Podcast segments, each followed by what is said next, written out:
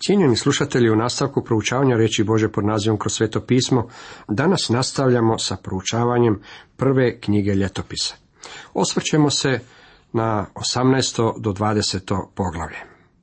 18. poglavlje ima za temu Davidovi ratovi. Netko će sada sigurno postaviti pitanje. Do sada ste stalno naglašavali kako su knjige ljetopisa opis Božeg pogleda na cijelu priču. Kako se u takvu interpretaciju uklapaju ratovi? S obzirom na činjenicu da se ovo pitanje siguran sam nalazi u mislima mnogih od vas, htio bih na početku iznijeti nekoliko uvodnih napomena. U Novome Zavetu je Jakov na vrlo praktičan način postavio pitanje. Od kuda ratovi? On ne samo da je to pitanje postavio, već je na isto tako i divan način i vrlo dobar odgovor dao. Odakle ratovi? Odakle borbe među vama? Zar ne odavde od vaših požuda što se bore u vašim udovima? Želite i nemate, tada ubijate. Strastveno žudite i ne možete postići. Tada se borite i ratujete. Nemate jer ne molite. Jakov 4, prvi i drugi redak. Drugim riječima, u pozadini, u korijenu rata stoji čovjekovo grešno srce. Vrlo je jednostavno protestirati protiv ratova, međutim, gruba je realnost ta da protestima i javnim skupovima nećemo moći zaustaviti izbijanje novih ili stišavanje starih ratova.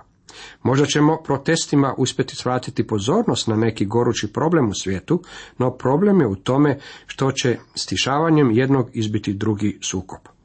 Okončanjem rata nismo riješili problem. On i dalje ostaje jednako aktuelan, kao što je bio i u trenutku izbijanja rata. Radi se o grešnom čovjekovom srcu. Njemu je potrebna promjena. Gospodin Isus je došao na naš svijet i evo nekih od njegovih riječi. Dokle god jak i naoružani čuva svoj stan, umiruje sav njegov posjed. Ali ako dođe jači od njega, slada ga i otme mu sve njegovo oružje u koje se uzdao, a plijen razdjeli. Zašto Isus izrekao ove riječi u Luka 11? Zbog toga što se na sve strane nalaze neprijatelji. Ne živimo baš u svijetu u kojem na svakom koraku cvjetaju ruže. Tisućljetno kraljevstvo Kristovo još se nije ostvarilo. Niti smo mi ljudi kadri proizvesti ga svojim naporima.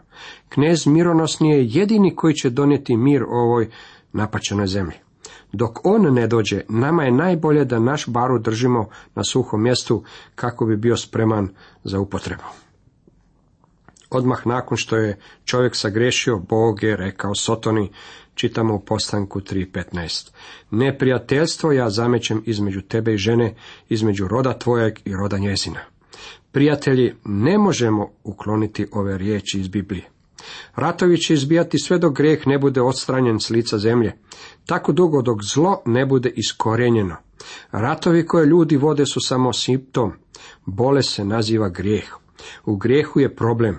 Ljudi su najčešće zabrinuti za uklanjanje simptoma, međutim Boži recept liječi sam uzrok bolesti. David postaje čovjekom kojeg je Bog blagoslovio, a kao rezultat toga oko njega su se pojavili brojni neprijatelji. Tako dugo dok je on bio mali, beznačajni kraljić, dok je vladao nad jednim plemenom, nitko na njega nije obraćao ni malo pažnje. Bog nam daje na znanje kako je on zapazio činjenicu da se Davidovo kraljevstvo nalazilo u svijetu u kojem su vladali ratovi. S obzirom da i vi i ja živimo u svijetu koji je jako nalik onome u kojem je živio David, dobro postupamo kada na svoja ulazna vrata stavljamo brave s ključem. Kriminal, krađe, ubojstva i prevare kojih smo svakodnevno svjedoci rezultat su dubokog čovjekovog pada u greh i odbijanja Božjeg rješenja. No, promotrimo sada ratove koje je David vodio. Narodi nabrojani ovdje bili su stalni neprijatelji Izraelaca, a napadali su ih uvijek kada je narod bio oslabljen. Poslije toga David porazi Filistejce i pokori ih, te ote Gat s njegovim selima iz filistejskih ruku. Porazio je i Moabce i oni posladoše Davidovi podanici koji su mu donosili danak. David je porazio i Hadadezera, sopskoga kralja u Hamatu, kad je izišao da utvrdi svoju vlast do rijeke Eufrata. David zarobio od njega tisuću bojnih kola, sedam tisuća konjanika i dvadeset tisuća pišaka. Ispred sjecao je pet nežilje svim konjima od bojnih kola, ostavio ih je samo stotinu. Zašto se David riješio konja? Zato što je Bog naredio izraelskom kralju da ne smije umnažati broj žena ili broj konja.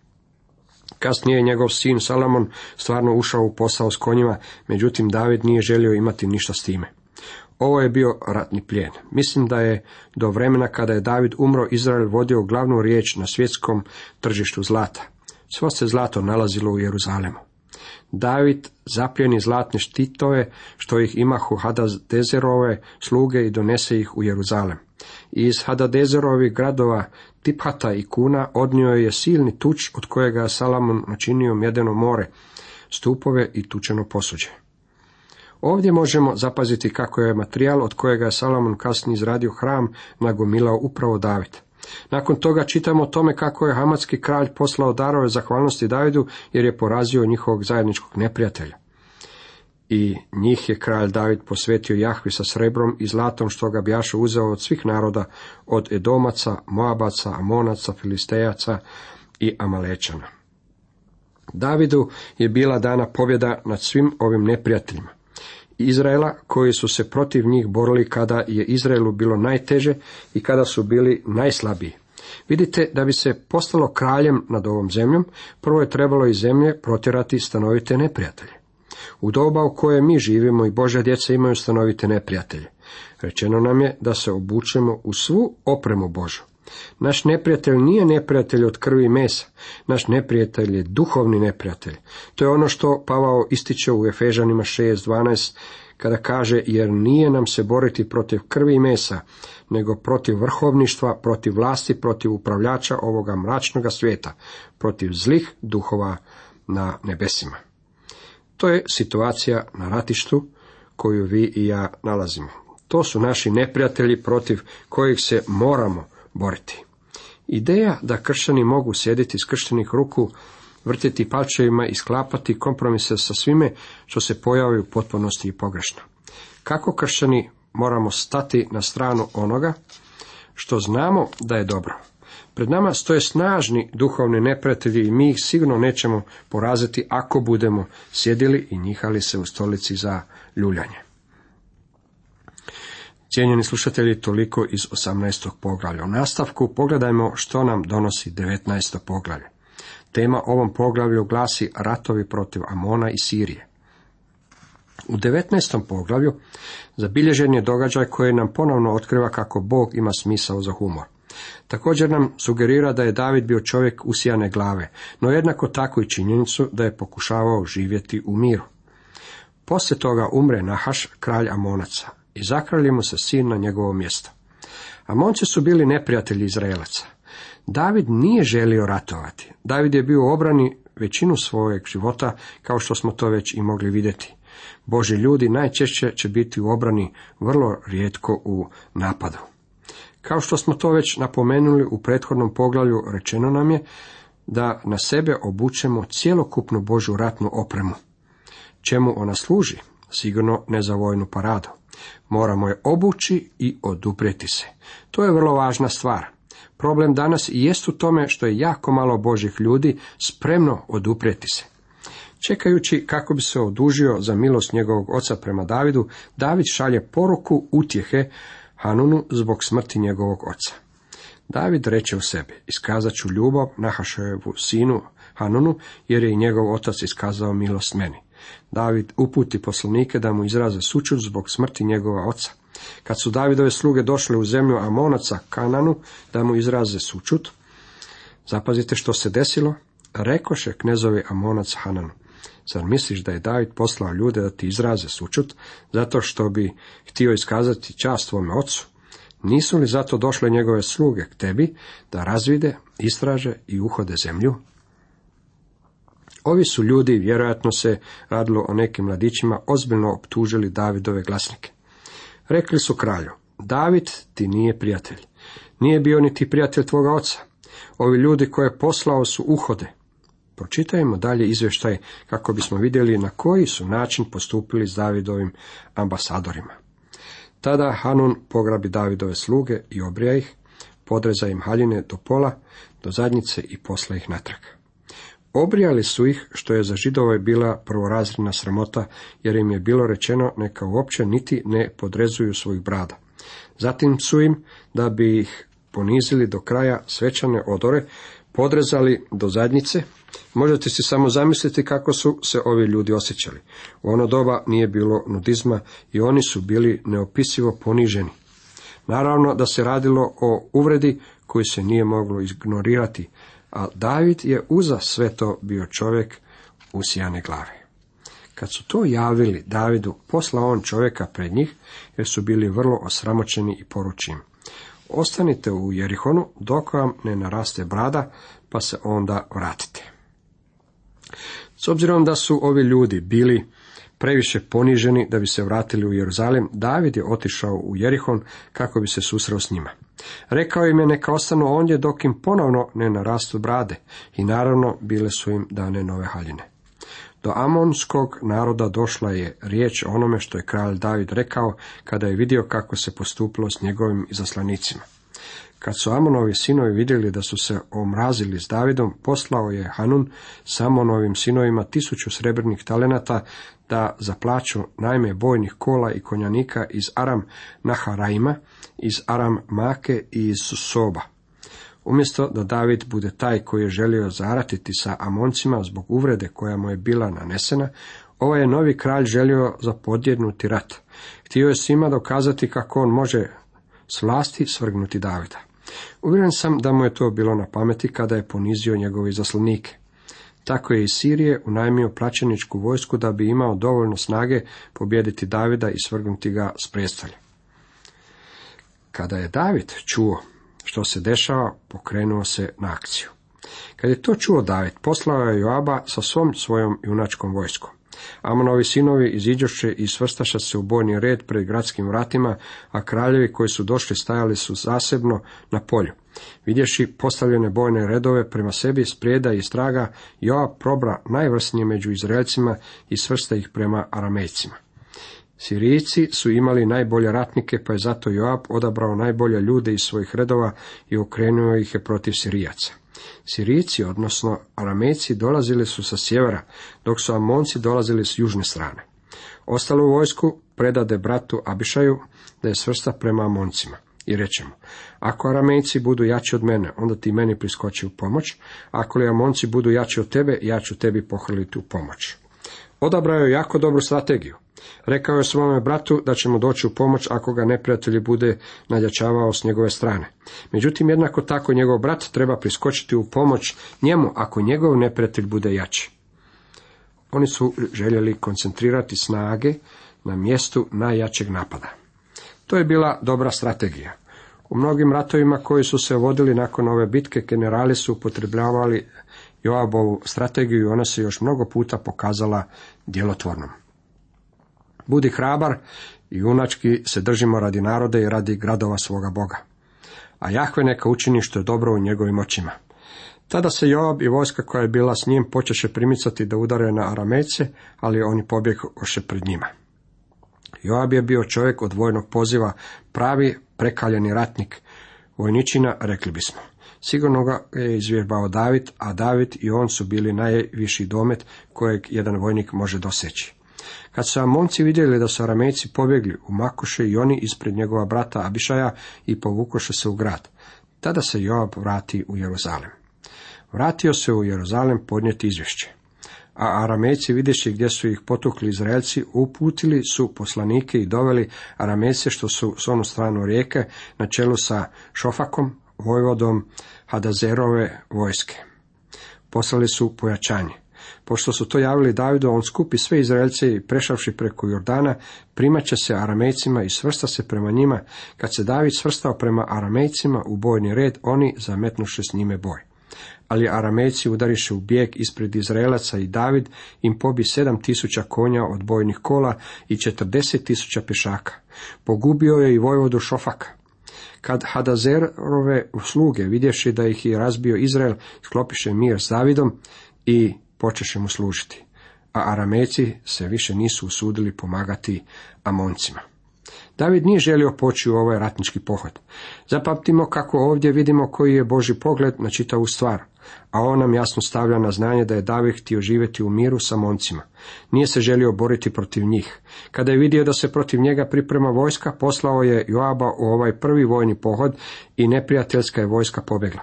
Međutim, time rat nije bio okončan. Neprijatelj je otišao po pojačanje, pa su se sa saveznicima uzas se postavili protiv Izraela.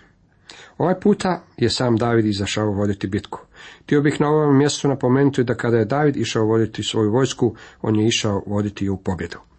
Netko će pročitati ovaj dio Izraelove povijesti i pomislit će kako Bog ima ruke umazana krvlju. Ne, dragi prijatelji, Bog nema ruke umazane krvlju. On zna na koji način može spasiti ljudske živote, a taj je da se porazi neprijatelj i izbori pobjeda na koncu rata. Mi, dragi prijatelji, živimo u grešnom svijetu. To je okrutni svijet.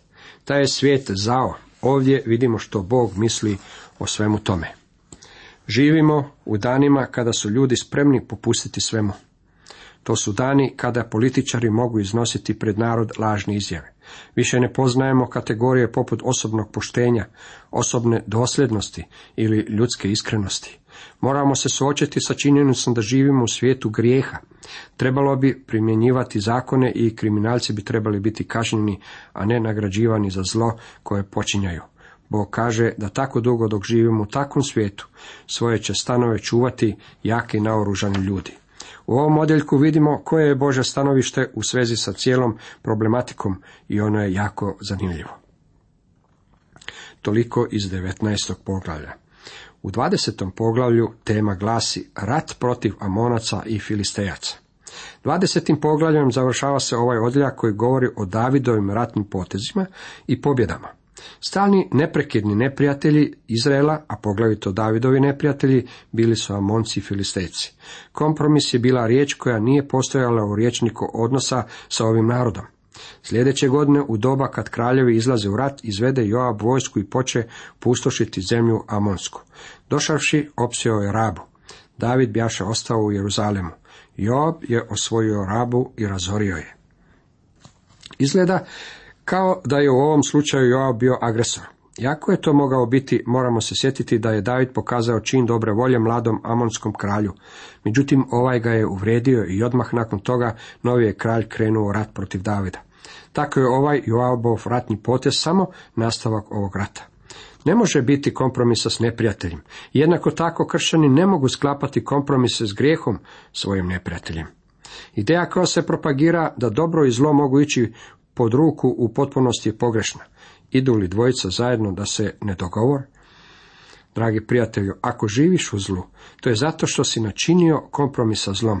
Dogovorio si se sa zlom, kako čitamo u Amosu 3.3. To je nešto što svijet zaboravlja. Kada ne bi bilo tragično, bilo bi smiješno kako su ljudi predstavljeni slikama rata koje dolaze preko oceana, a spremni su tolerirati zločine na ulicama od kojih svakodnevno pogiba ljudi koliko i u manjem ratu. Ti isti ljudi govore kako moramo naučiti tolerirati prekršitelja zakona. Htio bih istaći kako u današnjem društvu vlada licemjerje koje prelazi sve granice. Ako je nešto zlo preko oceana, tada je to isto moramo okarakterizirati kao zlo i ovdje. Zlu se moramo suprostaviti. Zakonju se moramo suprostaviti. Dobro i zlo stoje u suprotnosti. Između toga dvojeg ne može doći ni do kakvog sporazuma. Tijekom ovog Joabovog vojnog poduhvata David je ostao u Jeruzalemu i u tom je razdoblju počinio svoj veliki grijeh sa Bačebom. Moramo zapaziti kako Bog ovaj grijeh ne bilježi u ovom izvješću. Bog je rekao da On oprašta naše grijehe i da se naših grijeha više ne sjeća. Bog stvarno i misli ono što kaže. Ovdje susrećemo još jednog stalnog neprijatelja Izraela. Radi se o Filistejcima. Poslije toga opet izbi rat s Filistejcima u Gezeru. Tada je Hušanin Sipkaj pogubio Sipaja, koji je bio od Refaimovih potomaka i bili su pokoreni. Usto je nastao rat s Filistejcima, u kojem je Jairov sin Elhanan pogubio Lahmija, brata Galijata Gitejca, koji je imao kopljaču kao tkalačko vratilo. Potom opet izbi rat u Gatu, gdje je bio neki čovjek visoka rasta. Imaše taj na svakoj ruci i nozi po šest prstiju. dakle 24, i on bijaše Rafin potomak. U ovom sukobu s filistejcima, tri čovjeka divovskog rasta i snage bile su ubijeni od strane Davida i njegovih ljudi. David je naravno postao poznat još kao mladić zbog toga što je pogubio ogromnog golijata. Filisteci su bili neprestani neprijatelji Izraelaca za vrijeme čitavog Davidovog života. Dragi prijatelji kršćani također imaju neprestanog neprijatelja. Mi se borimo protiv duhovne zloće. Ako si dijete Bože, tada si i Boži vojnik. To je razlog zbog kojeg nas Bog preko apostola Pavla poziva da na sebe obučemo svu opremu Božu. Ne moramo biti na vojnoj paradi, već se moramo dupreti nekome. Ako i ti stojiš za Boga i njegovo kraljevstvo, tada si u borbi. Nalaziš se u ratu, htio ti to ili ne. Ratovi će možda i prestati u čitavome svijetu, međutim jedan rat bješnjeće punom snagom tako dugo dok se zlo ne iskoreni svijeta. Kao što je Pavao rekao Efežanima 6.13, zbog toga posegnite za svom opremom Božjom, da uzmognete odoljeti u dan zli i održati se kada sve nadladate. To je poruka ovog 20. poglavlja vama i meni. Cijenjeni slušatelji, toliko za danas.